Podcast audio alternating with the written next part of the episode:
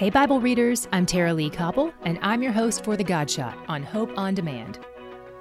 From now on, therefore, we regard no one according to the flesh.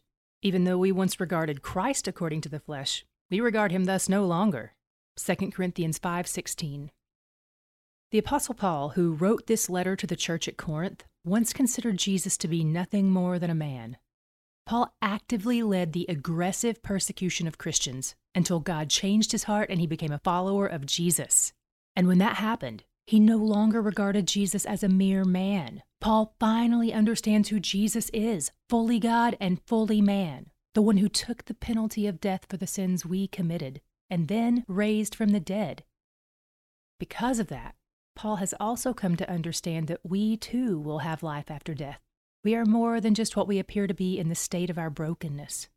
And we too will someday be fully restored thanks to Jesus, who set us free from the penalty of death. He's where the joy is. To hear more of The Godshot and other great podcasts, go to hopeondemand.com.